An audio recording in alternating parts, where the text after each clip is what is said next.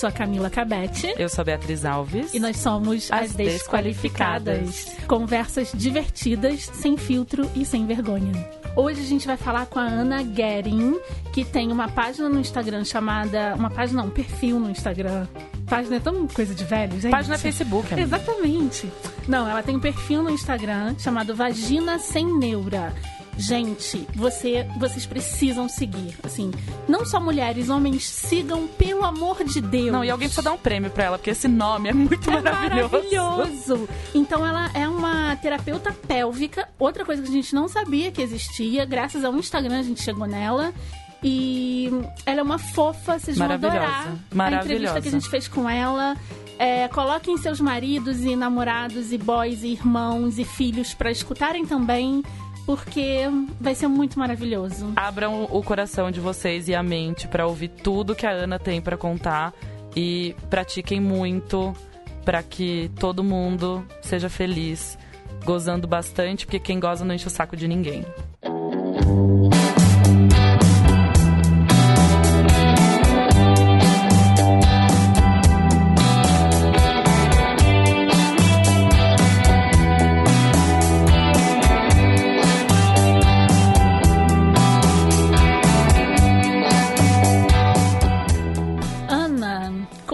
Gente, você é qualificada em quê? Então, gurias, eu sou fisioterapeuta pélvica, especialista na reabilitação de disfunções sexuais femininas e eu atuo aqui em Porto Alegre há cerca de cinco anos. E como que pronuncia seu sobrenome? Porque eu não vou saber falar o seu sobrenome. Ah, Ana Cristina Guerin. Alemão. Alemão, muito bem. Uh, a Ana, ela tem um perfil no Instagram muito bacana, que é o arroba vagina sem neura. E é legal até falar como a gente chegou em você, porque eu e a Camila, a gente é bordadeira e a gente é, aprendeu a bordar com o pessoal do Clube do Bordado. E uma das uhum. meninas, acho que uma ou duas meninas, é, postou no Stories, assim, meu Deus, segue esse Instagram e tal. E eu lembro que eu já falei pra Camila imediatamente. Eu falei, Camila, olha esse Instagram. E a gente ficou, tipo, enlouquecida. Porque a Ai, gente nunca imaginou que todo assim, que você conseguisse falar com uma leveza tão bacana sobre coisas que as pessoas têm muita vergonha de falar. E consegue burlar, né, toda, toda essa repressão das redes sociais, né? As é, a Camila adora isso, que, que é. as suas fotos nunca vão ser banidas porque elas são maravilhosas. As fotos que você coloca Ai, que demais, e o contexto é incrível, assim. Eu quero. Queria o seu autógrafo se você estivesse aqui perto da gente. Uhul. Mas a gente queria saber muito como você começou nisso tudo, né? Porque você, então, é formada em fisioterapia, imagino, e aí você foi se especializando até é, chegar nessa porque, óbvio, né, que nem eu nem a Camila sabíamos que existia uma fisioterapeuta pélvica, Nunca obviamente. Imaginei. Pra pepeca, né? É. Ninguém é. sabe. Nunca ninguém sabe. Todo mundo que chega no meu consultório não faz nem ideia do que, que eu trabalho. Então, na verdade, eu já entrei na fisioterapia pensando nisso, porque eu tinha visto uma reportagem falando sobre o benefício da fisioterapia pélvica. Na verdade, eu queria fazer gineco-obstetrícia, mas nunca estudei muito no colégio para poder passar num cursinho de primeira. Acabei fazendo para fisioterapia, acabei passando e cá estou, né? E daí eu me especializei em fisioterapia pélvica e agora, hoje em dia, eu trabalho mais com reabilitação de disfunção sexual feminina mesmo, que é a minha grande paixão mesmo. E você faz um, um grande favor, né? Porque como a gente é travado, né, nesse aspecto, assim. É, eu tenho muitas amigas que são extremamente liberadas e falam a respeito de tudo, mas quando eu pedi para elas falarem sobre masturbação, por exemplo, Ninguém Caramba, quis dar o seu né? próprio o seu próprio É, na verdade, eu e a Camila a gente teve a gente teve essa ideia de perguntar para algumas amigas nossas bem aleatórias se elas poderiam fazer um depoimento sobre masturbação. Eu tenho uma que eu tinha certeza que ela ia falar: "Uhul, claro, já te mando, só tô ocupada agora". Mas eu sabia que as outras que eu perguntei iam primeiro não responder meu WhatsApp, ignorar é. e até que uhum. iam fingir que eu ia esquecer. Então foi um exercício legal pra gente ver também pessoas aleatórias do nosso grupo de amizade o que elas falariam sobre isso. Então, eu sei que você trabalha com essa parte de disfunções. É, pélvicas femininas, mas como é o seu trabalho dentro do seu consultório com o autoconhecimento feminino? Nossa, guria, só para vocês terem ideia, mais de 90% das mulheres que chegam no meu consultório nunca nem pegaram um espelhinho para olhar por fora a vulva. Ai, então, você imagina por Deus. dentro, né? Quem Meu que vai Deus. num ginecologista e o ginecologista tira uma foto para ti e te mostra, ó, É. esse é teu colo uterino, fica com essa imagem para ti, guarda, até para tu acompanhar futuramente se vai ter alguma alteração no teu colo, né, que o HPV está presente em cerca de 70% das pessoas, né? Então a gente deveria Caramba. estar sempre cuidando disso. E é incrível, sabe? Só de tu mostrar a tua vulva, mostrar como tu é por dentro, cara, isso já faz uma grande transformação na cabeça da mulher. Então, o meu autoconhecimento começa e realmente encarando, mostrando ali como realmente a vulva é, mostrando como é a estrutura do clitóris. A maioria nunca teve coragem de puxar as pelezinhas e ver como é que é a cabeça do clitóris, a glande do clitóris sendo que é uma parte extremamente sensitiva. Uhum. Então, isso é fantástico, né? De tu poder dar essa abertura e essa coragem da mulher ter esse próprio autoconhecimento. Sim, eu tenho várias Então, eu teorias, feliz assim. com isso. Eu tenho várias teorias, né, político-econômicas e religiosas por conta. é, eu sou historiadora de formação, mas eu queria ouvir de você, assim, por que, que você acha que a gente chegou nesse ponto, assim, 90% das pessoas que vão no seu consultório nunca viram a sua própria vulva. Eu tive, é, só abrindo um parêntese, parênteses, eu tive um, muita sorte porque a minha médica, ela tinha uma câmera Ah, Uhum. Direcionada. Então eu via tudo que ela tava fazendo, sabe? E, E são raras que têm essa possibilidade, né, de oferecer essas imagens para nós. pois é, numa, numa tela grande. E não é um ainda, aparato sabe? caro, só queria Não dizer é, isso. não Uma é. câmera e um- uma TV, uma Exatamente. câmera Bluetooth ou qualquer coisa do tipo não é um aparato caro. É. E eu não, eu, eu- agora eu encontrei, eu cheguei pra essa médica e falei, não quero colocar essa responsabilidade em você, mas eu cansei de procurar ginecologista e eu tô colocando todas as minhas expectativas em você, porque uma amiga me recomendou Aham. e ela foi a melhor pessoa que eu conheci nos últimos anos e foi incrível. Assim, eu dei meus exames pra ela, ela falou: "Você tá com pressa? Se você tá com pressa, acho melhor você escolher outro dia". E eu fiquei três horas e Ai, que meia no consultório dela, doutora Karina, te amo. Uau. E foi maravilhoso, assim. Eu falei de tudo, até sobre, sei lá, álcool, sabe? Tipo, Uhum. consumo de álcool dentro do consultório da minha ginecologista. Então eu acho que não é todo mundo que tem essa Caramba. sorte, a minha só eu tive esse ano. Então essa coisa de você Nossa, falar que passa esse contato, pelo amor de Deus, É. né? Sério, ela é muito. Quero muito que ela venha aqui no podcast também falar um pouco, porque ela é uma mulher maravilhosa e uma das pioneiras no, no campo de fertilidade, que também é uma coisa que as pessoas não falam. Exatamente. Então, sobre congelamento Nossa, de muito óvulos e etc. E ela foi muito maravilhosa, mesmo eu não estando na fase que é, a minha fertilidade está em jogo. Ela, tipo, foi incrível Uhum. de falar pra mim, agora você sabe que existe isso. Mas voltando a, então a ginecologista, realmente eu Aham. nunca Nunca um ginecologista me mostrou o meu próprio exame. Sabe? Tipo, olhou Uau. e falou, tá tudo bem, tchau, sabe? Então eu acho que isso é muito verdade. E obviamente que as nossas mães, pela no- familiares, não foram criados dessa maneira também de falar, vai lá, filha, olha aí o que, que tá acontecendo. Tanto que até a própria menstruação, Nossa, muito pior. quando acontece, né, parece que, sei lá, né, Terceira Guerra Mundial. A gente falava um monte de besteira, né, na, na escola, mas a gente nunca falou de, de masturbação entre as meninas, que eu me lembre, assim. Tipo, Nossa, nunca. nunca, nunca mesmo. é, É, porque todo Até mundo. Hoje em dia, eu tam- Pode falar, Eu Ana. também até hoje em dia encontro dificuldade, né, com as minhas amigas, de poder abrir e falar abertamente sobre isso. Tanto tem amigas até ficam com um pouco de preconceito, assim, bah, será que tu gosta de mim e quer ouvir o que, que eu tenho pra falar sobre a minha masturbação?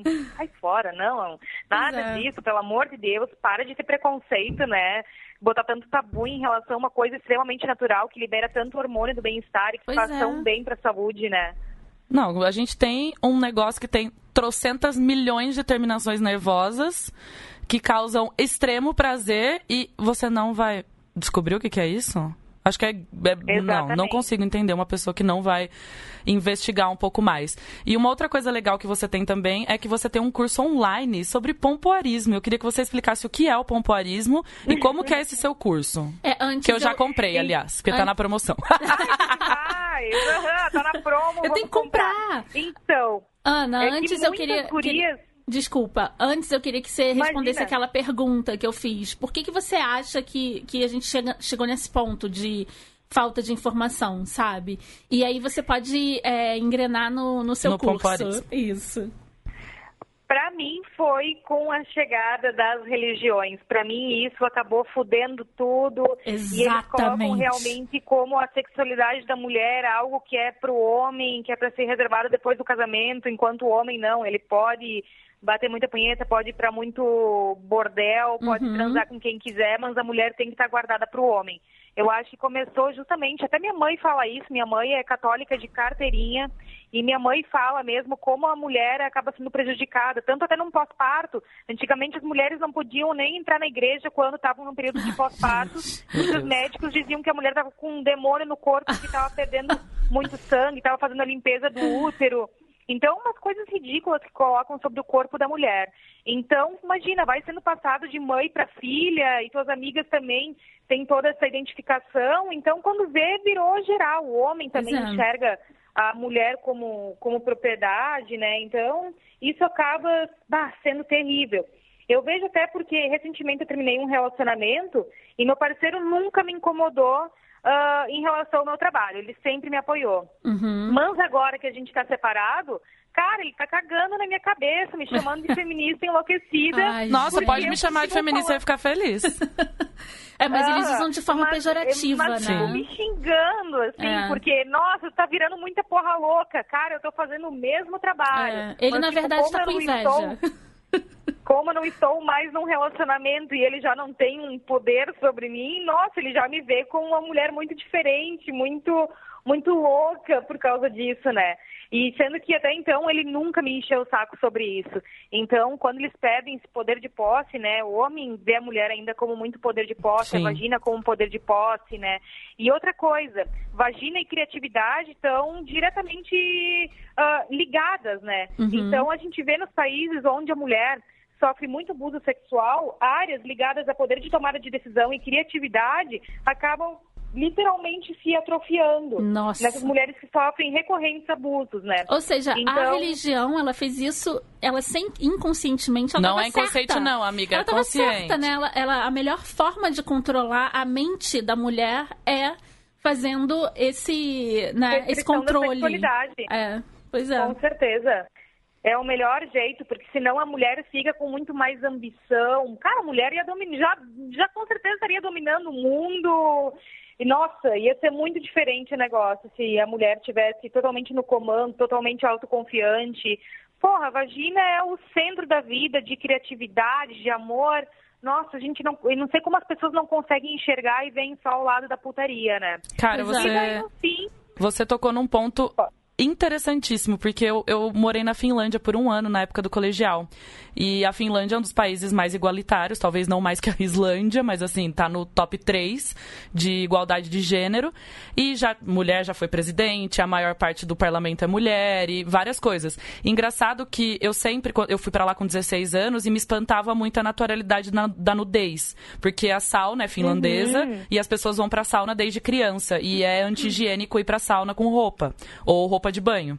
Sim. Então, eu adoro que tem as plaquinhas lá, um biquíni e um X, assim tipo, você tem que tirar para entrar na sauna. Que lindo. Então todo mundo vai pra sauna junto e a primeira vez eu, tipo, chorei de nervoso. Meu Deus, vou ter que ir pra sauna com a minha família.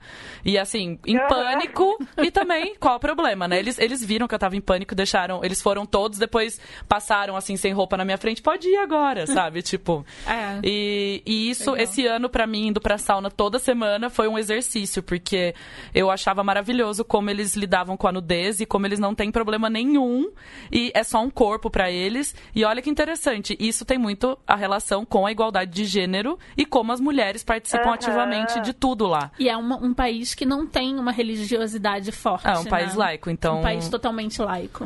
Isso é, Exatamente. é realmente você tem não. razão. E, gente, pelo amor de Deus, aqui no Brasil eles querem, em muitos lugares querem proibir que a mulher amamente em praça de é. alimentação, é. num shopping aberta, abertamente, sabe? Pois é, já, já prenderam de Deus, mulheres no Rio. tá fazendo nutrição, né? É. E ver aí, as pessoas conseguem enxergar de um modo meio erótico, meio impuro, sendo que é uma coisa totalmente linda da, da natureza, né? Pois é. Então é incrível como conseguem fazer essa diferença do nosso corpo e, e ver totalmente de um modo sexualizado. Então, nossa muita coisa tem que mudar, né? Muita. E daí, no fim, muitas seguidoras minhas começaram a me dizer, Ana, eu quero me consultar contigo, quero fazer consulta via Skype. Só que não dá, não tenho como abraçar todo mundo, e são uhum. poucas fisioterapeutas pélvicas no país. E daí eu resolvi lançar esse curso online de pompoarismo, que na verdade são exercícios íntimos que existem há mais de 5 mil anos.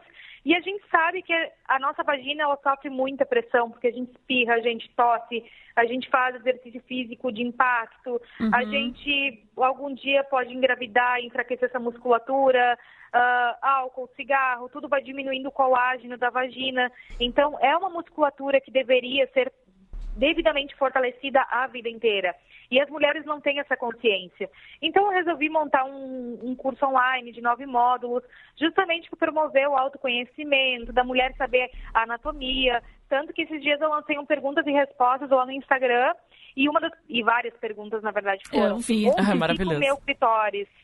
Nossa. Onde fica o meu clitóris? Então, as é. mulheres não sabem nem aonde fica o seu clitóris, né? Uhum. Então, é justamente para a mulher conhecer onde fica a sua musculatura, onde fica seu clitóris, que dá para colocar o dedo dentro da vagina sem problemas, que isso não vai causar nenhum problema.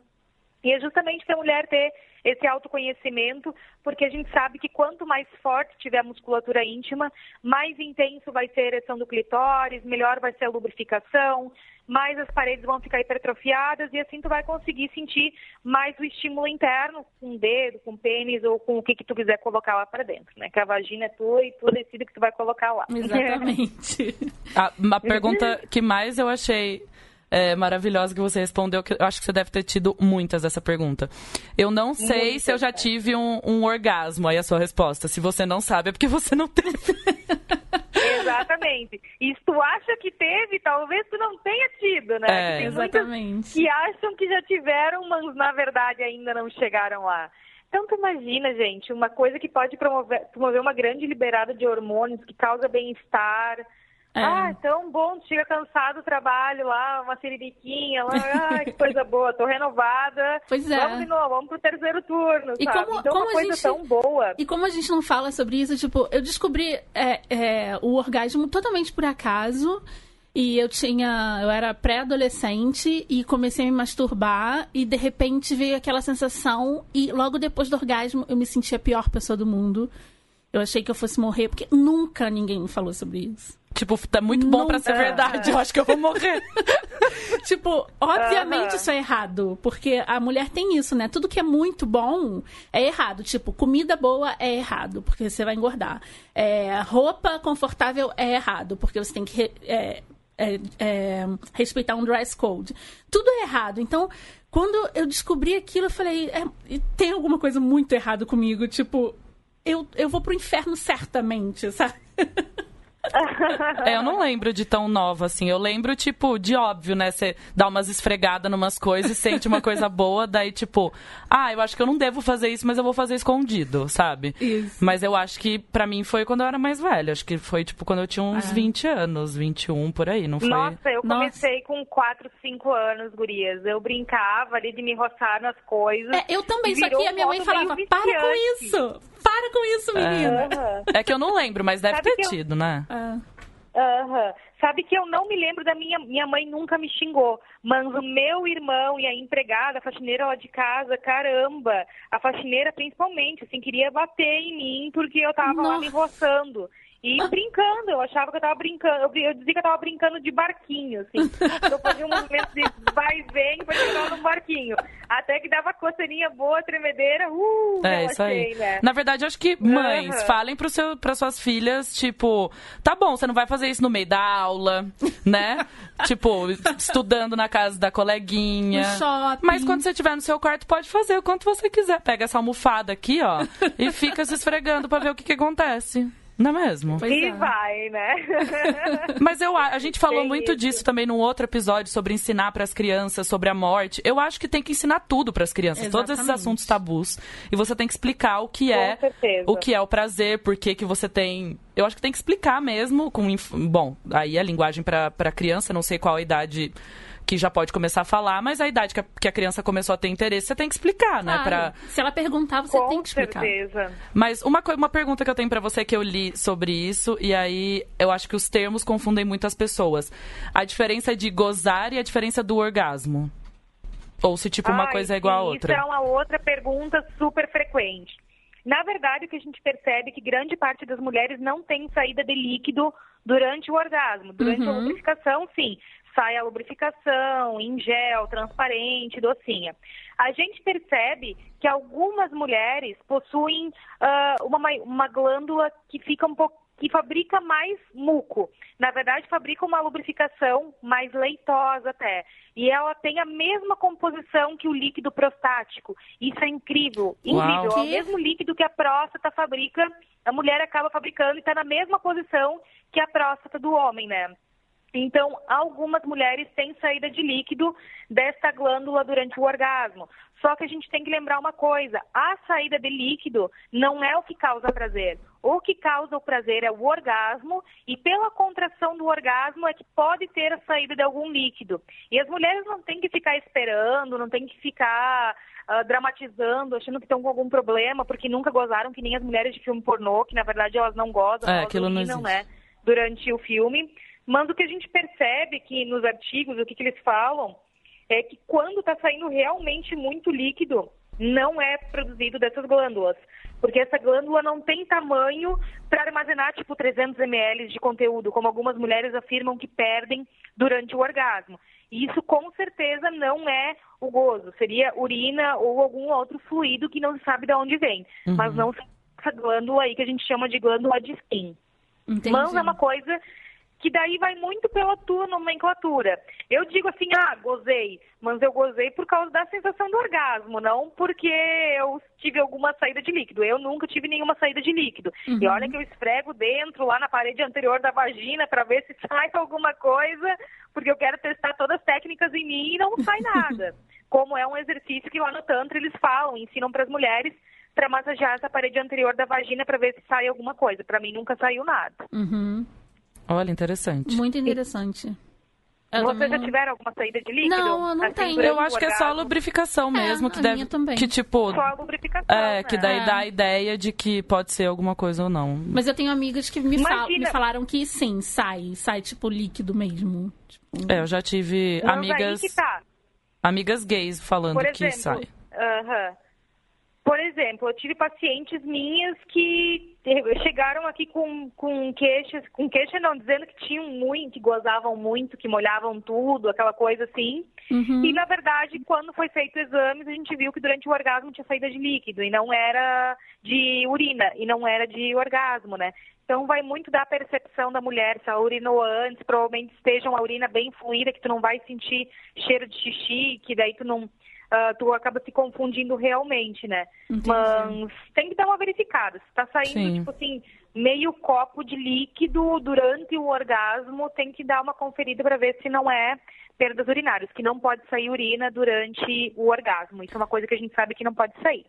Tá, e sobre a parte de é, produtos eróticos, como, como você vê isso? Você acha que a masturbação é, a maior parte das mulheres usam só os dedos? Ou você. Qual que é a sua visão em tudo isso? Eu sei que você também fala muito sobre esse assunto no seu Instagram. Eu queria saber mais sua opinião sobre isso. Ai, gurias, eu uso, amo, adoro. Eu tenho uns 15 vibradores, vibradores internos, vibradores anais, vibradores clitorianos. Mas os meus favoritos são os vibradores clitorianos. Eu prefiro uhum. os que estão uhum. por fora, não os que estão por dentro. É, eu também. Os a gente também. também amo. amo géisinhos que esquentam e vibram, mas não uso sempre. É uma uhum. coisa que eu deixo para alguns momentos reservados. 90% das vezes que eu me masturbo, com certeza vai ser com meus dedos e com a minha, e minha imaginação. Uhum. O que não pode acontecer, por exemplo, tu só conseguir ter um orgasmo com o vibrador. Uhum. Porque qual que é o problema? Cada vez tu vai precisar de uma vibração mais intensa para conseguir ter um orgasmo. O corpo vai se adaptando àquela vibração, àquela fricção. Então, Entendi. esse seria o problema de só conseguir ter um orgasmo com um vibrador. Mas, no mais, eu acho que é super saudável só procurem alguma marca de confiança, que tenha um farmacêutico, que seja registrado na Anvisa, que tenha tudo certinho, porque a gente sabe que às vezes os caras não têm cuidado nenhum, né, na produção de produto. Hoje em dia eu só uso a SOS, que é uma marca que eu acabo desenvolvendo também produtos para eles, ah, a gente viu, géis. A gente viu ontem você com os alargadores, né, para quem tem Isso, vaginismo. Isso, dilatadores, vaginais. Isso aí fui eu que desenvolvi, desenvolvi hidratante vaginal. Então você tem que ter esse cuidado, mas eu acho que é super bom, super ótimo. E também ter o cuidado com géis de não colocar dentro do canal vaginal. Hum. E se colocar, que seja uma coisa esporádica, só para não mudar muito a flora. Entendi. Eu, às vezes, quando acabo exagerando, sabe? Às vezes causa uma irritação, que parece que vai até uma candidíase, assim, porque uhum. tu vê que mudou a flora, desestabilizou. Mas usando no clitóris ali, eu acho que é uma delícia, é legal de aproveitar. Eu curto bastante. Só não pode virar escrava, né? É, daí, daí eu não acho legal. Mas eu gosto muito, assim, do cheiro natural da mulher. Não gosto, assim, ah, um gel de moranguinho e não sei o que, é. para disfarçar é. o gosto de perereca. Não, aí não precisa, sabe? É um gelzinho para dar uma vibração, para dar um esquenta, para fazer uma coisa legal. Mas coisas que queiram tapar os odores naturais da mulher, ser uhum. hormônios naturais, eu, daí eu não, não gosto. Desodorante íntimo. Uma coisa que eu tenho pavor. Então, é, isso é, então, é mais é, eu também cuidado. não acho muito legal isso aí, não. E eu vi que a sua postagem hoje no Instagram foi sobre um assunto que eu amo, que eu falo em qualquer lugar que eu vou. E tem mulheres. Eu, eu sou a, a evangelista do copinho. É, a gente, eles deviam falar pra gente ser embaixadora do copinho, né, amiga? Eu também, eu acho que a gente tinha que ter um patrocínio. Olha, sabe, porque a gente. Ah, olha ali. A gente, na verdade, a gente é quase religiosa. A gente tenta converter as pessoas. Exatamente. E eu, e eu é, quando eu descobri o copinho, eu fiquei tão maravilhada. Eu falei, gente, eu nunca mais vou precisar usar absorvente. Eu não acredito. E aí eu falei com uma amiga minha lá do Canadá. E isso foi há dois anos atrás. Eu falei com uma amiga do Canadá. Eu falei, olha o que eu descobri. Né. Ela falou, mas eu uso isso desde adolescente. É, tipo, toma essa. eu falei, como Meu assim? Deus Ninguém me falou isso antes. Mas na verdade é super antigo, né? Eu tava lendo é. recentemente. Faz muito tempo que existe o coletor menstrual, né? Caramba, muito tempo. Os primeiros modelos surgiram em 1867 e começou Deus. a ser produzido aí por, pela década de 30. Só que daí antigamente ele era constituído de látex, modelos muito grandes, uhum. e as mulheres aí tinham uma certa rejeição. E também as condições de higiene, assim, de limpeza não deviam ser tão boas naquela época, Sim. né? Uhum. E depois também e também porque surgiu a indústria, né, que tinha que vender alguma coisa e ganhar dinheiro. Porque com um coletor claro. que dura 10 anos e tu paga 50 reais, né, ninguém é. fica rico.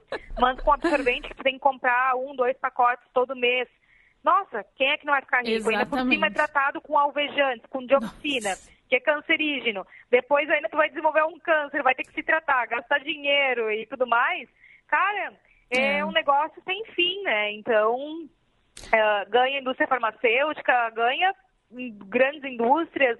Então, por isso que não se consolidou tanto assim a questão do coletor, né? Mas agora está voltando, uhum. que as uhum. pessoas estão vendo a importância da prevenção, de cuidados maiores, né? Dos malefícios, de, de coisas que não são orgânicas, com dioxinas e plásticos uhum. e tudo uhum. mais, né? Eu acho que é isso que... junto com o fato de sustentabilidade, né? Claro. As pessoas falando muito sobre... Muito importante. Como nossa. ele não degrada no ah. meio ambiente. Então, acho que por isso que voltou, e eu sou grata que isso voltou, porque foi assim que eu conheci. Mas eu acho que quando eu fico tentando evangelizar as pessoas nisso, as primeiras pessoas que falam, não, eu não vou usar, é exatamente porque não conhece a sua própria vagina não e não sabem como colocar. É, exatamente. Nunca colocaram o dedo dentro da sua própria é, vagina. É, é. Aí que tá real. Né? Nossa. Né? Eu, é, para quem tá ouvindo a gente não sabe o que é um coletor menstrual, é um copinho de silicone, silicone é, cirúrgico, silicone. né? Ele, ele é maleável. É, você dobra ele in, é, introduz na vagina quando você está menstruada e ele lá dentro ele abre. Então ele veda, né? E, e recolhe todo o sangue. E você pode ficar, tipo, 12 horas com ele. Dependendo do seu é fluxo, obviamente. Não, pra mim, isso mas... de ficar 12 horas, tô batendo palma Eu também. aqui, ó. Pra é mim muito funciona maravilhoso. perfeitamente. É tipo de manhã e à noite. E você só pensa em menstruação na hora que você vai tomar banho, quando você tem tempo, sabe? E é, é muito importante é, a gente falar sobre isso, porque também o copinho, ele também me ajudou a entender melhor o meu ciclo menstrual. O meu canal uhum. vaginal, então, por exemplo, eu sei exatamente a quantidade que sai no primeiro, no segundo e no terceiro dia. Eu sei exatamente. Isso é incrível. Isso é incrível. Eu sei exatamente cor, a cor. Textura. Exatamente. Eu sei quando Cheiro. termina. Quando terminou a minha, a minha menstruação. Isso é. Gente, é muito incrível, assim. Se toda adolescente começasse a vida é, com, com, sabe, é, com essas possibilidades, elas iam ter uma, uma vida sexual muito mais saudável, sabe? É... Entendendo a importância de menstruar também, de não usar hormônios sintéticos Exatamente. no corpo. Caramba, né? É Exatamente. outro mundo. E olha, eu esqueci o meu coletor na minha última viagem e não sei por que não fui atrás de ver se dava para comprar um em alguma loja. Eu achei que, como aqui no Brasil, era mais fácil pedir pela internet. Uhum. E aí eu resolvi usar absorventes comuns, sendo que faz só dois anos e pouco que eu uso o coletor. Eu passei a semana mais desgraçada da minha vida. Eu falei, meu Deus, ficar menstruada é, é ruim, sabe? É. Foi é. horrível. Foi, eu não sei nem o como expressar o, o meu incômodo. E uhum. aí eu fico uhum. pensando como eu vivi isso por mais de 10 anos, sabe? É. Uhum. E Ana, qual, fala pra gente qual a diferença entre o absorvente interno e o copinho. O que, que você vê É que, de... na verdade, o absorvente interno, além de ter a questão da dioxina, que é uma substância cancerígena que tem nos absorventes, ele, as tramas deles aumentam a proliferação de cocos, que são as bactérias maléficas e que podem causar aquelas. Uh, agora me fugiu o nome, da, tipo uma, uma infecção generalizada. Nossa. Se vocês pesquisarem na internet, vocês vão ver que é bem frequente. Não é uma uhum. coisa assim, ah, um acontecimento raro. É o choque tóxico que eles falam? Isso aí, uhum. isso aí, exatamente. Tinha me esquecido do nome. Isso. Então, é uma coisa bem frequente. E o absorvente interno, ele deveria ser trocado a cada quatro horas. E que mulher que pega e troca cada, cada não, quatro horas? Impossível. A mulher pega e esquece, deixa seis horas. Exatamente. Tá na praia, não troca, fica o dia inteiro de praia. Isso aí, o que acontece também é que ele suga o muco da vagina, que é o muco de proteção, é onde tem flora, que faz a nossa defesa. Então a diferença é que o coletor entra lá, capta o sangue que está descendo, não tem tramas, é um tecido, é um um material ali que não faz proliferação de, de bactérias e tudo mais. Uhum. Então, não é identificado também como um corpo estranho e ele não suga o muco da parede como o algodão acaba fazendo do absorvente interno. Então, faz todo esse sistema de defesa de flora. Tu não está tirando a tua flora natural. Está simplesmente lá coletando sangue menstrual, podendo ficar até 12 horas com ele, depois uhum. limpar, poder dormir bem de boa. Com absorvente interno, não se deveria dormir. E o externo, eu imagino que fique aquele essa, esse líquido. cheiro de menstruação. É, o cheiro que é super forte e, e em contato e para proliferar a bactéria, eu imagino que deva ser fácil ali, né? Você está criando Com um ambiente certeza, perfeito né? para a bactéria proliferar, é, né? Úmido, quente. Pois é. Nossa, é. e o que tem de meninas que tem, por exemplo, o Gardnerella, antes, depois da menstruação que ali. Que é isso? Simplesmente é uma bactéria que vive na vagina. Uhum. E daí uhum. também, como a cândida, quando abafa demais, desequilibra o pH, acaba se proliferando e dando aquele cheiro de, de peixe podre. Hum. Então é bem Caraca. frequente. Não precisa estar Por causa do absorvente por causa do absorvente, e, fica muito abafado. Me enfurece muito saber, então, que com, com tudo isso que você falou, as pessoas ainda têm vergonha de usar porque acham que, que é muito grande. Não, Querida, têm... não é grande. Os dois eu fico dedos, mal né? dos ginecologistas não indicarem. É. é. isso. Isso que eu fico mais mal ainda. Tem ginecologista que, que, não, causa, que não né? indica? Sim. Nossa, tem muitos profissionais que não indicam, que não conhecem, na verdade, não têm conhecimento uhum. e aí preferem não indicar, né? Não, a doutora Karina falou para mim, nossa, eu tô amando muito você falar tão bem do, do coletor, porque eu fico falando para minhas pacientes e elas não usam. Aí ela falou, eu posso falar para elas te ligarem? Eu falei, por favor, claro. fala para elas me ligarem. É. Exatamente. Que aí tem vídeo no YouTube ensinando as dobraduras para você poder saber qual é a dobradura que serve melhor para você. A minha é diamante, acho a que minha chama. Também. Que eu acho que você dobra ele bem pequenininho. E, é ah, depois de, de um ano, dois anos que você tá usando, bem, você enfia de qualquer jeito esse negócio. Você tira de qualquer jeito. Até meu Alberto vai. É, é dá certo. Olha, eu, eu sou profissional de falar como trocar o copinho, esvaziar o copinho, limpar o copinho em banheiros públicos, avião. Eu posso dar esse depoimento para as pessoas que é possível fazer em absolutamente qualquer lugar. Não, e é muito mais prático, gente, sério. No início rola uma uhum. adaptação. Mas, gente, como a gente não. E todo mundo pergunta, mas vaza? Não, gente, você pode dormir pelado se você quiser, é, é uma maravilha. Pode até transar sem, sem Essa penetração. liberdade é muito boa. Ai, Camila já quer. Ela queria que pudesse pôr o copinho, transar, fazer tudo ao mesmo tempo. Mas tem um copinho, não tem? Daí que, temos que dá? soft cup, né? Que é o Olha, que eu estava falando lá no último post, né? Que daí ele funciona como se fosse um diafragma, né? Uma argola Passada. que fica lá em cima no, lá no, na, na, mucosa mesmo, bem grudadinho lá no saco uterino. Uhum. E daí também ele tem uma partezinha de baixo que é tipo um plástico, que daí tu pode transar ali, né? Se tu quiser transar com homens, né? E daí ficar batendo ali no saquinho e daí não vai ficar espetando no, na ponta do copinho. Daí dá super tranquilo para transar. Eu ainda não transei com o soft cup, falta faltam modelos aí para mim testar, uhum. parceiros para testar, mas é uma coisa que eu vou estar tá testando. Não, eu tenho uma amiga que e, transou com copinho braveza, e teve né? problemas sérios, tá, é, gente? Não, não, não transem com, com copinho, por favor. Mas façam o um teste tá com o soft cup. Isso. Já que a gente tá falando... Copinho, a gente tá falando de menstruação, é, por que, que a gente fica tão mais sensível quando a gente tá menstruada? Ou seja, é bom transar menstruada? Fala para mim sobre isso. Na verdade, a vagina ela fica super irrigada e também tem todas as questões hormonais, né? Então, a minha primeira relação sexual ela foi até menstruada. A gente percebe que a gente tem um hormônio atuando ali que faz a abertura do colo uterino e também deixa as estruturas mais relaxadas, mais maleáveis. E o que eu percebo é que muita mulher tem a musculatura da vagina contraída. Então, uhum. além de estar extremamente lubrificado, tá quente, tu tá muito mais sensível no corpo inteiro, tanto para dor quanto para prazer. Então, é uma experiência que eu acho que é bem válida testar.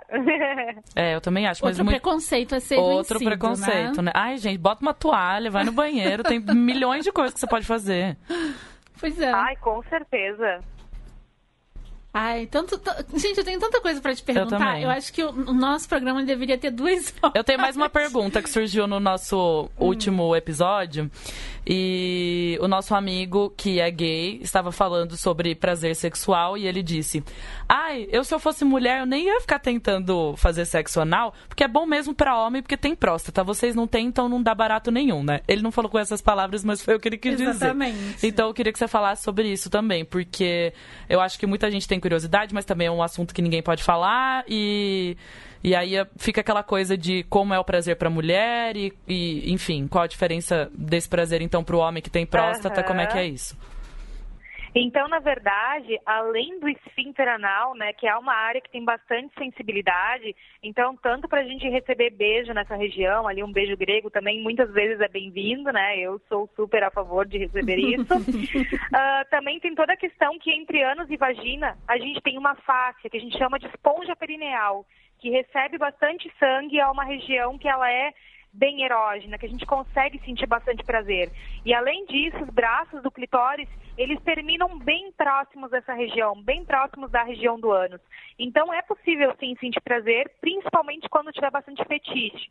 Então eu sempre uhum. indico para as mulheres, se vai ter relação anal é porque tem vontade, tem desejo, está relaxada e não fazer simplesmente por causa do desejo do parceiro, uhum. porque aí senão tu não vai conseguir curtir e vai estar tá longe de tu conseguir até atingir um orgasmo. Mas até orgasmos é, é, possível nessa região.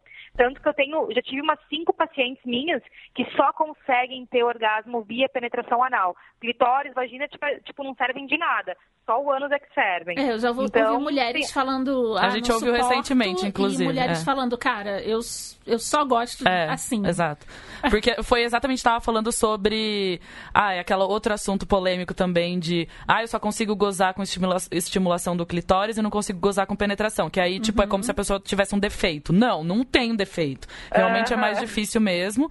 E aí essa pessoa estava falando que não consegue, e só que ela tem orgasmo com, com sexo anal. Então, ok, você achou seu orgasmo, seja feliz com seu orgasmo. Exatamente. Mas... Aí que tá, as pessoas têm uma dificuldade de entender que tem mulheres que vão gozar pelo toque do mamilo, que vão gozar uhum. pelo toque no clitóris, Nossa, inveja. no canal, no ânus, na nuca. A gente pode ter orgasmo até pela nuca, pela orelha, pelo mamilo, gente. O corpo, ele é orgástico e as pessoas não entendem isso. É por causa e toda da a nossa religião. pele tem possibilidade, sim, de a gente conseguir atingir um orgasmo. Basta entrega, bastante preliminar, bastante massagem. As pessoas não se massageiam, não se encostam, não se esfregam durante o sexo. Fica aquela coisa simplesmente voltada para a vagina. Vamos lá, vamos chupar a xota e fazer assim, assim, assado. Ou Cara, penetração só, né? Corpo, Exatamente. E o resto do corpo, o pé, a mão, a boca, as pessoas esquecem do resto também. Elas ficam muito focadas na boca, no peito, na bunda e na perereca, né? E o resto uhum. acabam esquecendo. E todo o nosso corpo é extremamente orgástico. As pessoas deveriam testar, né? E descobrir aonde elas sentem prazer além de ou penetração ou e também eu acho que muita mulher fica na fissura de, ai, ah, se eu não gozar com penetração, o sexo não foi bom. Eu fico muito puta quando eu escuto é, mulher falando é. isso. Aham, uhum, eu também fico muito puta mesmo. E eu vi, Mas é... eu sempre digo assim, olha, hum. para quem tiver mais curiosidade, quiser conhecer mais o potencial do corpo, assim, de atingir o orgasmo, eu super indico massagem tântrica. Eu acho que é uma abertura assim, para descobrir muito. o potencial orgástico do teu corpo. Até essa semana eu vou estar fazendo uma live lá no meu Instagram com um terapeuta tântrico, porque eu acho que é um assunto de total relevância. Muito, muita relevância. E você estava falando, ontem eu vi é, o seu story, o seu stories é, sobre os alargadores. E eu fiquei muito curiosa para saber é, para que, que, servem, o que, que é o vaginismo. Né? É, eu acho que muitas mulheres podem ter e não sabem, não sabem que tem, né? É, e eu queria muito saber se é só uma coisa psicológica ou também do músculo. Física. É, né? porque eu, eu, eu achei então, que era. Gurias, cabeça e vagina não se desconectam. Ah, então, sim. com Entendi. certeza é uma coisa psicológica, mas que afetou a musculatura. Entendi. E como qualquer outra musculatura do corpo, a vagina também acaba tensionando. E daí o que acontece? Está sentindo dor desde a tua primeira relação, ou num período assim de pós-parto, ou menopausa, ou qualquer outro momento da tua vida. Por isso eu trabalho 12 horas por dia e minhas 12 horas são voltadas para o vaginismo. É muita mulher com dor na relação, com Nossa. dificuldade de relaxar então, no vaginismo chega a nem entrar o pênis. Então, a proposta dos dilatadores é justamente para ir alongando aos pouquinhos, para não ter que chegar e entrar o tamanho de um pênis ou uma abertura de exame ginecológico. A gente vai desde Entendi. o tamanho do dedo mínimo para o dedo, dedo indicador, vai alongando aos pouquinhos para não assustar a musculatura e também não assustar a cabeça. A cabeça precisa entender que a vagina tem capacidade de estender 200 vezes sem rasgar, sem lacerar e pode Uau. ser sim prazeroso a penetração, né? Uhum. Esses alargadores são usados também pelos homens, é, pelas mulheres trans, né? Quando fazem a cirurgia de, Isso, de transição. Exatamente. Entendi. Exatamente. E para mulheres que sofreram algum tipo de câncer, principalmente câncer ginecológico, que vai atrofiando a vagina, né? Entendi. Então são os casos que, que a gente mais acaba usando. Então, quer dizer que eu fico imaginando, né? Se tem tanto tabu para falar sobre isso, pode ser que a mulher viveu a vida inteira com vaginismo, sem ter prazer sexual e morreu sem saber que tinha isso, né? Eu imagino. Então, hoje teve a coincidência que eu fui almoçar com uma conhecida minha, ela nem conhecia direito o meu trabalho. E aí eu contei que eu tratava de dores na relação. E ela falou, Ana, nossa, eu tenho o mesmo parceiro desde meus 18 anos. E dos 18 aos 25 anos a gente não conseguia penetração, porque doía muito. Todos os ginecologistas não sabiam identificar, diziam que era coisa da minha cabeça, ou que eu não devia gostar direito do meu parceiro, ou meu parceiro não fazia direito o negócio. E ela disse que só conseguiu melhorar depois que ela parou com o anticoncepcional, começou a menstruar de verdade uhum. e começou, ela fez reposição de testosterona porque estava muito baixo e aí que começou a melhorar. Mas você imagina, né? Eu almocei com uma pessoa que é. mais ou menos sabia por cima do meu trabalho e hoje descobriu que era muscular todo o problema que ela teve ao longo da vida, né? Gente. E é muito, então, são muitos anos. É a fase que é a fase da descoberta sexual que você começa a entender o que é prazer e, e ela não teve essa experiência por uma coisa que ela poderia ter resolvido, né? Com... Nossa, e grande parte das pessoas que eu atendo estão em relacionamentos longos, tipo de 6, 8, 10 anos. Eu tenho uma paciente minha que está 19 anos com o parceiro e eles nunca penetraram nem o dedo dentro, de tanta dor que sente. Nossa. Então, tu imagina tanta coisa legal que foi bloqueado, porque Exato. tu sabe que tu vai beijar teu parceiro, vai fazer um sexo oral, vai masturbar, e no fim vai ficar faltando a penetração, sabe? Uhum. Eu não acho que falte, mas para quem não consegue ter, bah, isso é um peso enorme que tu carrega. Então, os casais deveriam investir muito mais em preliminar, ter muito mais do afarinho, de se chupar mesmo, de se lamber, essa coisa uhum. carnal, botar para fora, para daí depois ir para uma penetração, quando a vagina está implorando para receber um toque interno. Então, os casais acabam pulando toda essa etapa, indo direto para penetração, tem que usar um lubrificante essa, porque a vagina nem ficou pronta. Então, nós temos que ensinar as pessoas a transar porque tá feio o negócio. Eu achava que o vaginismo era ligado à endometriose. Endometriose. É. Metriose. Isso. É, mas não tem nada a ver uma coisa com a outra.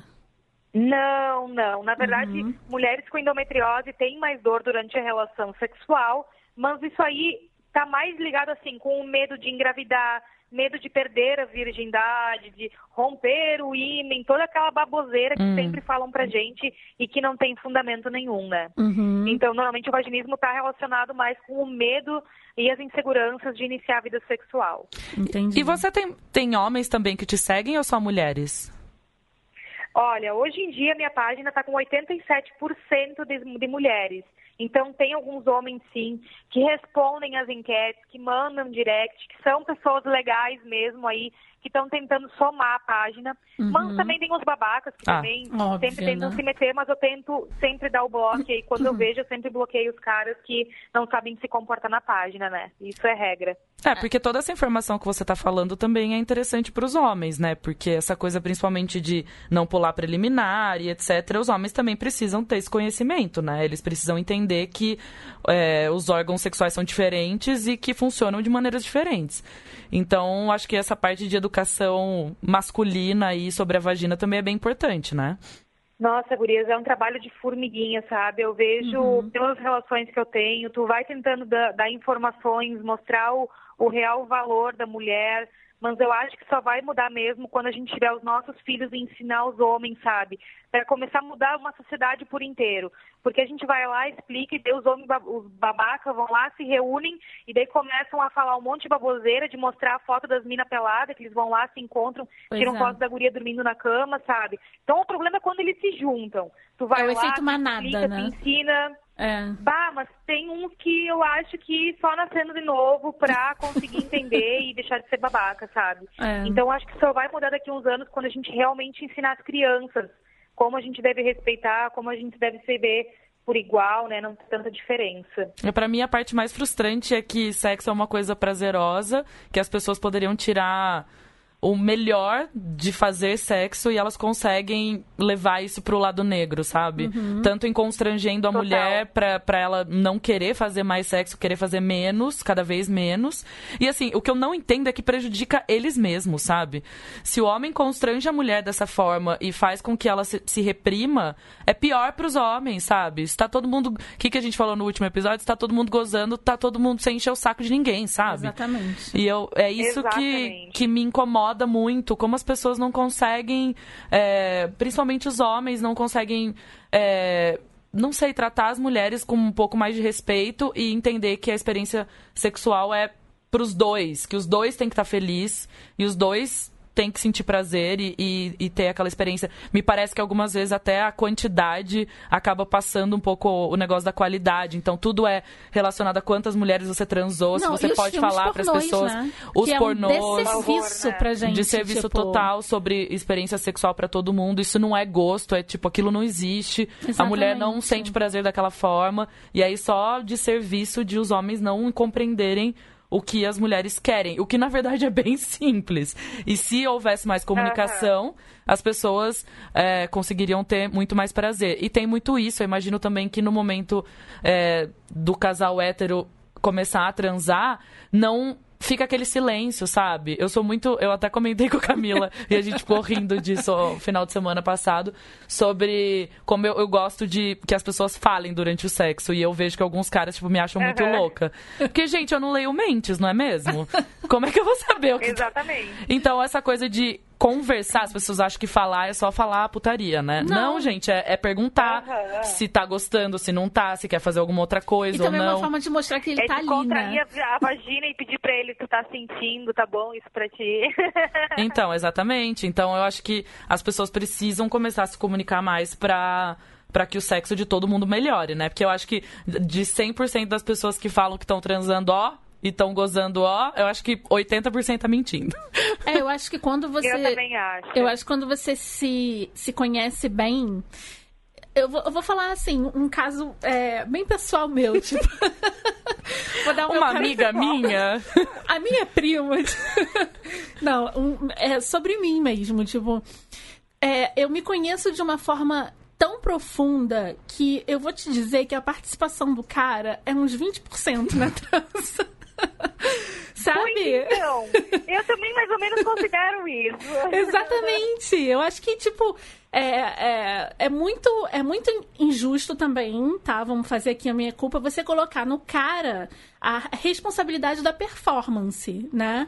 Eu acho que Se você não conhece seu próprio corpo, se você obviamente. não conhece seu próprio corpo, o cara não vai conseguir fazer milagre, entendeu? Então, quando você conhece, tipo, Exatamente. tipo, você só precisa que ele fique ali né? E faça o que você está mandando e pronto.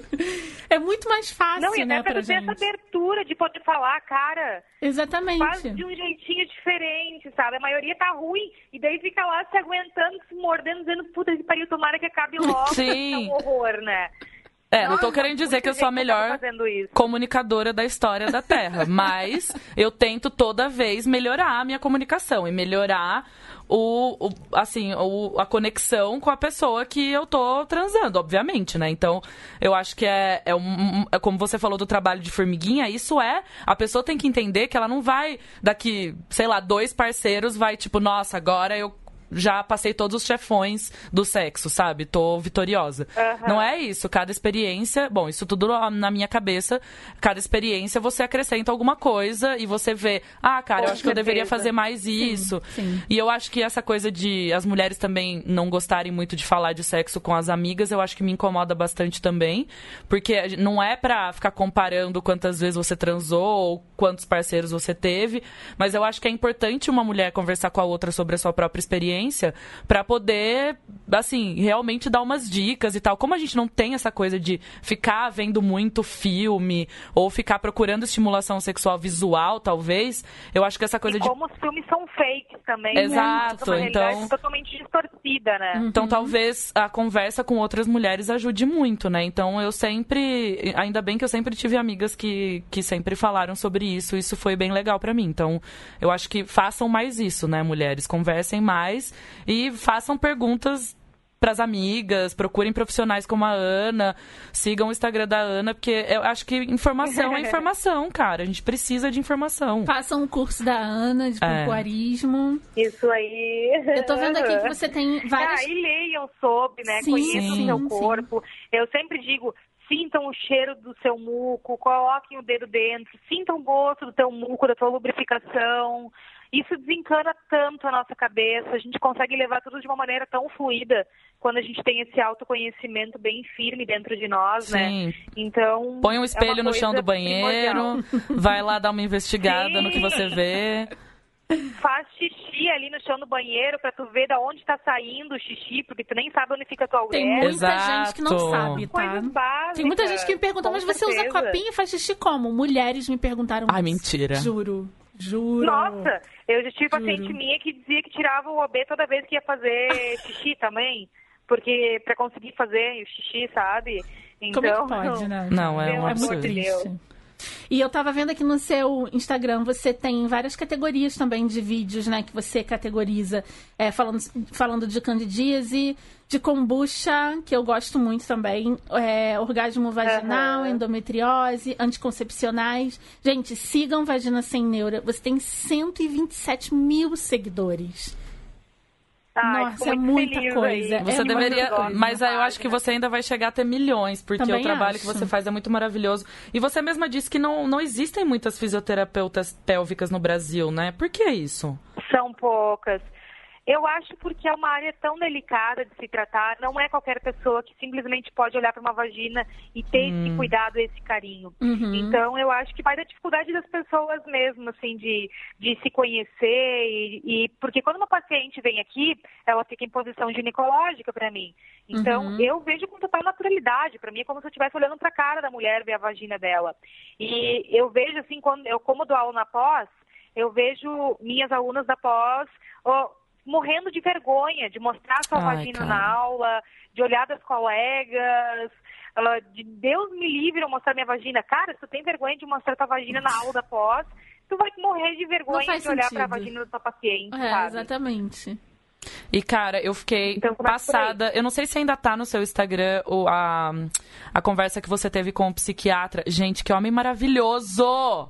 Eu amei muito. Como ele chama? É. Diego Fraga. Cara, é ótimo. é assim, eu pensei.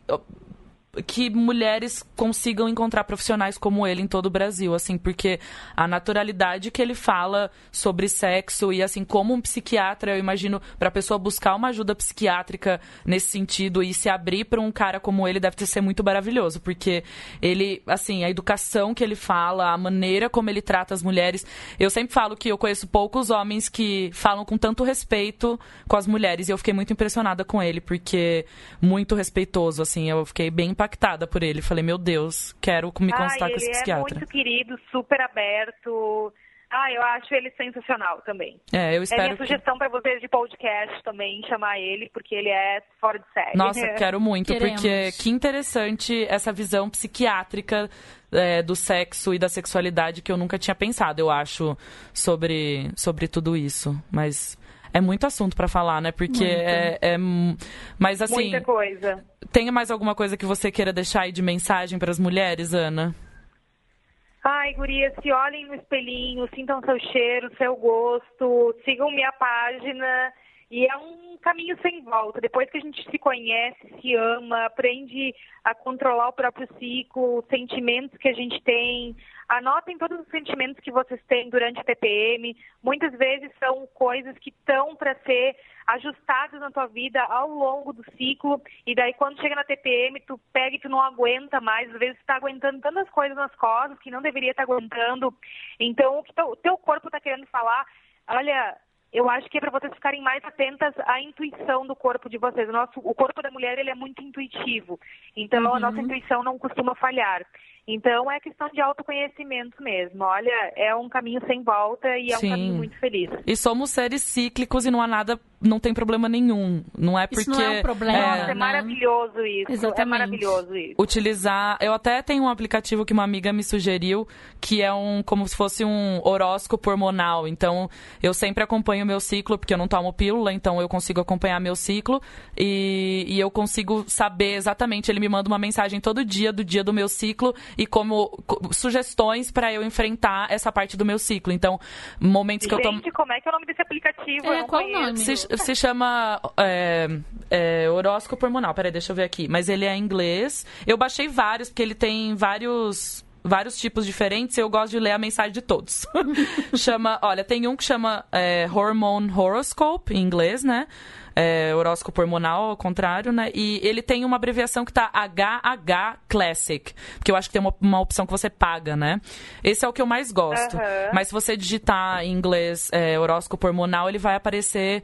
É, vários, várias opções, aí você pode ver o que você mais gosta. E eu acho muito bacana porque tem algumas sugestões que ele dá, por exemplo, você tá na fase tal do seu ciclo, então é, é, fica quietinha, sabe? Fica na sua. Acho melhor você não, sabe, sair querer conversar e, e, e, falar com mil pessoas, porque é um momento que você tem que ficar mais introspectiva. Aproveita para escrever, fazer alguma coisa é, desse tipo, ou algum momento do ciclo que você tá super criativa, assim bota essa criatividade para fora, sabe? Encontra as pessoas, conversa.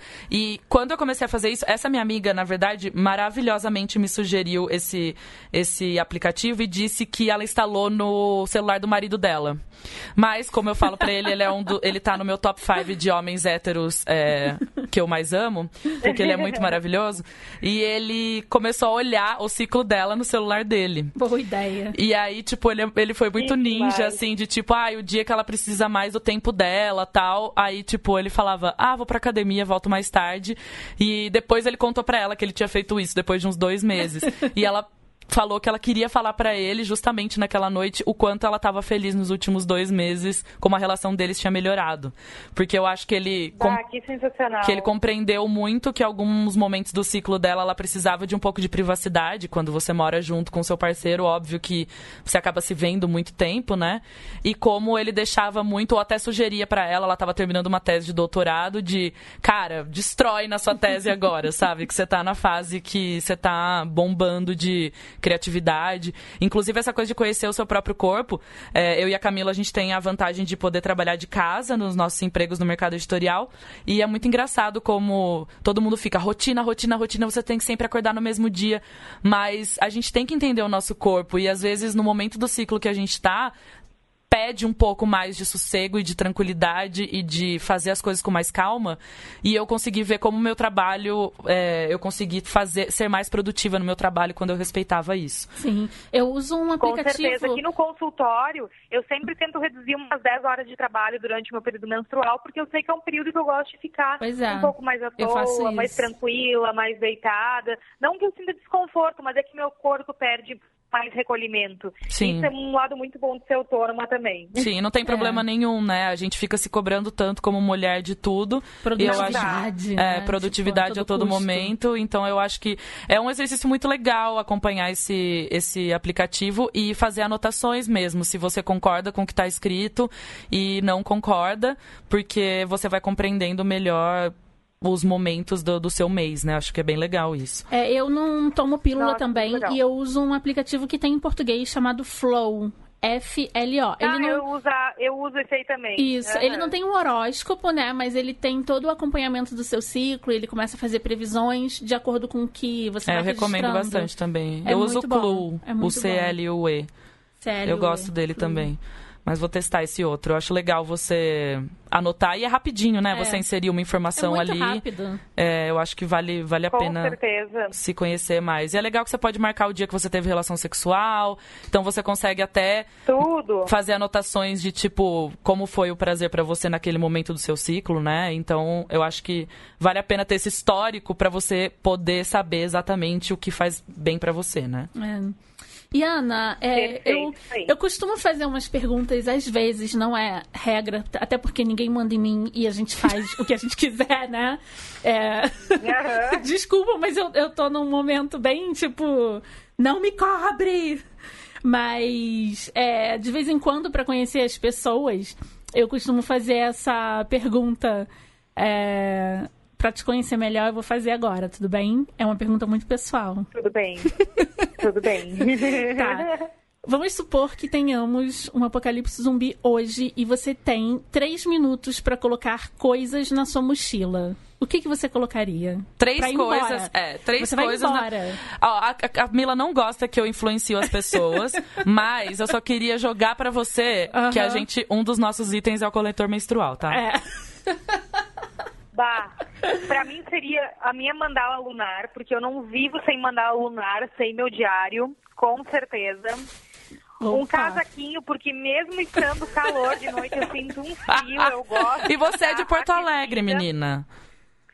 Exatamente. Então eu preciso de um casaquinho e minha kombucha, minha kombucha me traz muita felicidade, me traz muita disposição. pra correr, né? Uma, uma amostra de kombucha pra ela não morrer. Bom, então no Apocalipse Zumbi eu vou tentar estar no mesmo lugar que você, porque daí eu posso é, usar a sua kombucha. A gente se empresta o coletor, né? Porque. Boa! Que, né? Tá acabando o mundo, então a gente se empresta o coletor. Não importa, né? É, que, é, então, mas o problema é se a gente sincronizar o ciclo, daí não vai poder usar, né? Isso é um, isso é um problema. Nossa é verdade. Ah, eu deixo pingar no chão mesmo. pra adubar, né? Ana, muito uhum. obrigada pelo seu carinho com a gente, pela sua atenção, por ter aceitado falar com a gente. Eu tô muito feliz que a gente chegou até você. E eu acho que todas as mulheres deveriam chegar também. Você tem que ter milhões de seguidores, não só de mulheres, mas de homens também. Mas de homens, né? E quero deixar mas aqui. Mas eu que agradeço muito. Ah, imagina. E quero deixar aqui o nosso diálogo sempre aberto. É, sempre que alguma leitora quiser conversar com a gente, se abrir, fazer perguntas. É, você está sempre online no, no Instagram. Eu e a Bia também. Então, eu quero deixar aqui o nosso nosso coração aberto para vocês sempre que vocês precisarem. Sim, quem quiser falar com a gente, dar depoimento, contar da sua experiência ou vir com mais dúvidas, a gente não sabe a resposta, mas a gente vai dar um jeito de, de atender todo mundo, porque esse espaço é para ser um espaço seguro para mulheres e para quem quiser discutir qualquer tipo de assunto. Então, muito obrigada de verdade, Ana. Você é muito especial. Espero que você consiga atingir sempre o maior número de mulheres e homens no mundo com essa coisa maravilhosa que é o seu Instagram e o seu trabalho. É uma pena que você mora tão longe da gente, senão é a gente mesmo. ia, tipo, já bater no seu consultório amanhã, assim. Mas quem sabe a gente não faz pra uma visita. Aqui dar uma variada na força da perereca. É, quem sabe a gente não faz uma visita para você em Porto Alegre aí. A gente tem dois amigos Isso muito aí, queridos que moram por aí nesse estado Sim. maravilhoso. A gente faz uma visita para eles e vai aí no seu consultório, tá bom? Aguardo vocês. E obrigado mesmo pela disponibilidade. Adoro bater esse papo aí. Sigam Vagina Sem Neura para um mundo melhor. Arrasou. Um beijo, um Ana. Beijo, obrigada. Beijão, gurias. Obrigada pela oportunidade. Imagina. Tchau, tchau, Ana. Tchau. Beijo.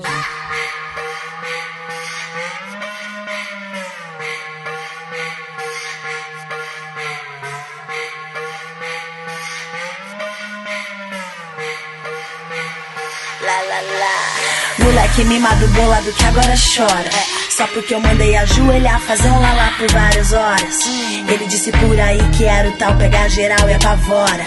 Seduzi pra conferir e percebi que era da boca pra fora. É, dá pra perceber, desses tem vários falam demais, finge que faz, chega a ser hilário. Mal sabe a diferença de um clitóris pra um ovário. Dedilham ao contrário, egoístas criando um orgasmo imaginário. Pouco importa pra eles se você também tá satisfeita. Esses caras ainda não aprenderam que 10 minutos é desfeita. Meia bomba que tomba, não aguento o molejo da lomba. Se desmonta, tem medo e no final só me desaponta. Já fico arrependida, seca, desacreditada e fria. Desse jeito desanima, quero ser bem atendida. O que me anima é habilidade na lambida, malícia, muita saliva enquanto eu queimo uma sativa.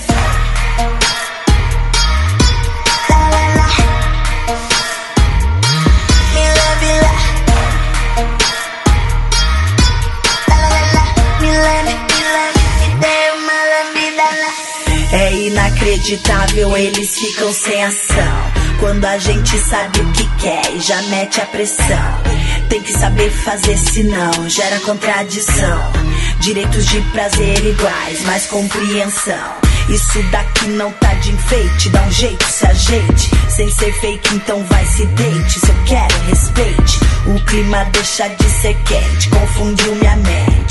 Falam demais quando chega na hora, a ação não é equivalente. Nem vem, sou apenas mais uma com experiência. Sabe quem tem? Vejo vários convencidos achando que no final mandou bem. Minhas amigas concordam também. Vocês podem ir mais além. Sem dedicação, espantam um harém. Rui vence, encostem os lábios na flor. Quebra esse tabu, isso não é nenhum favor. É. O que me anima é habilidade na lambida, malícia, muita saliva enquanto eu queimo uma sativa.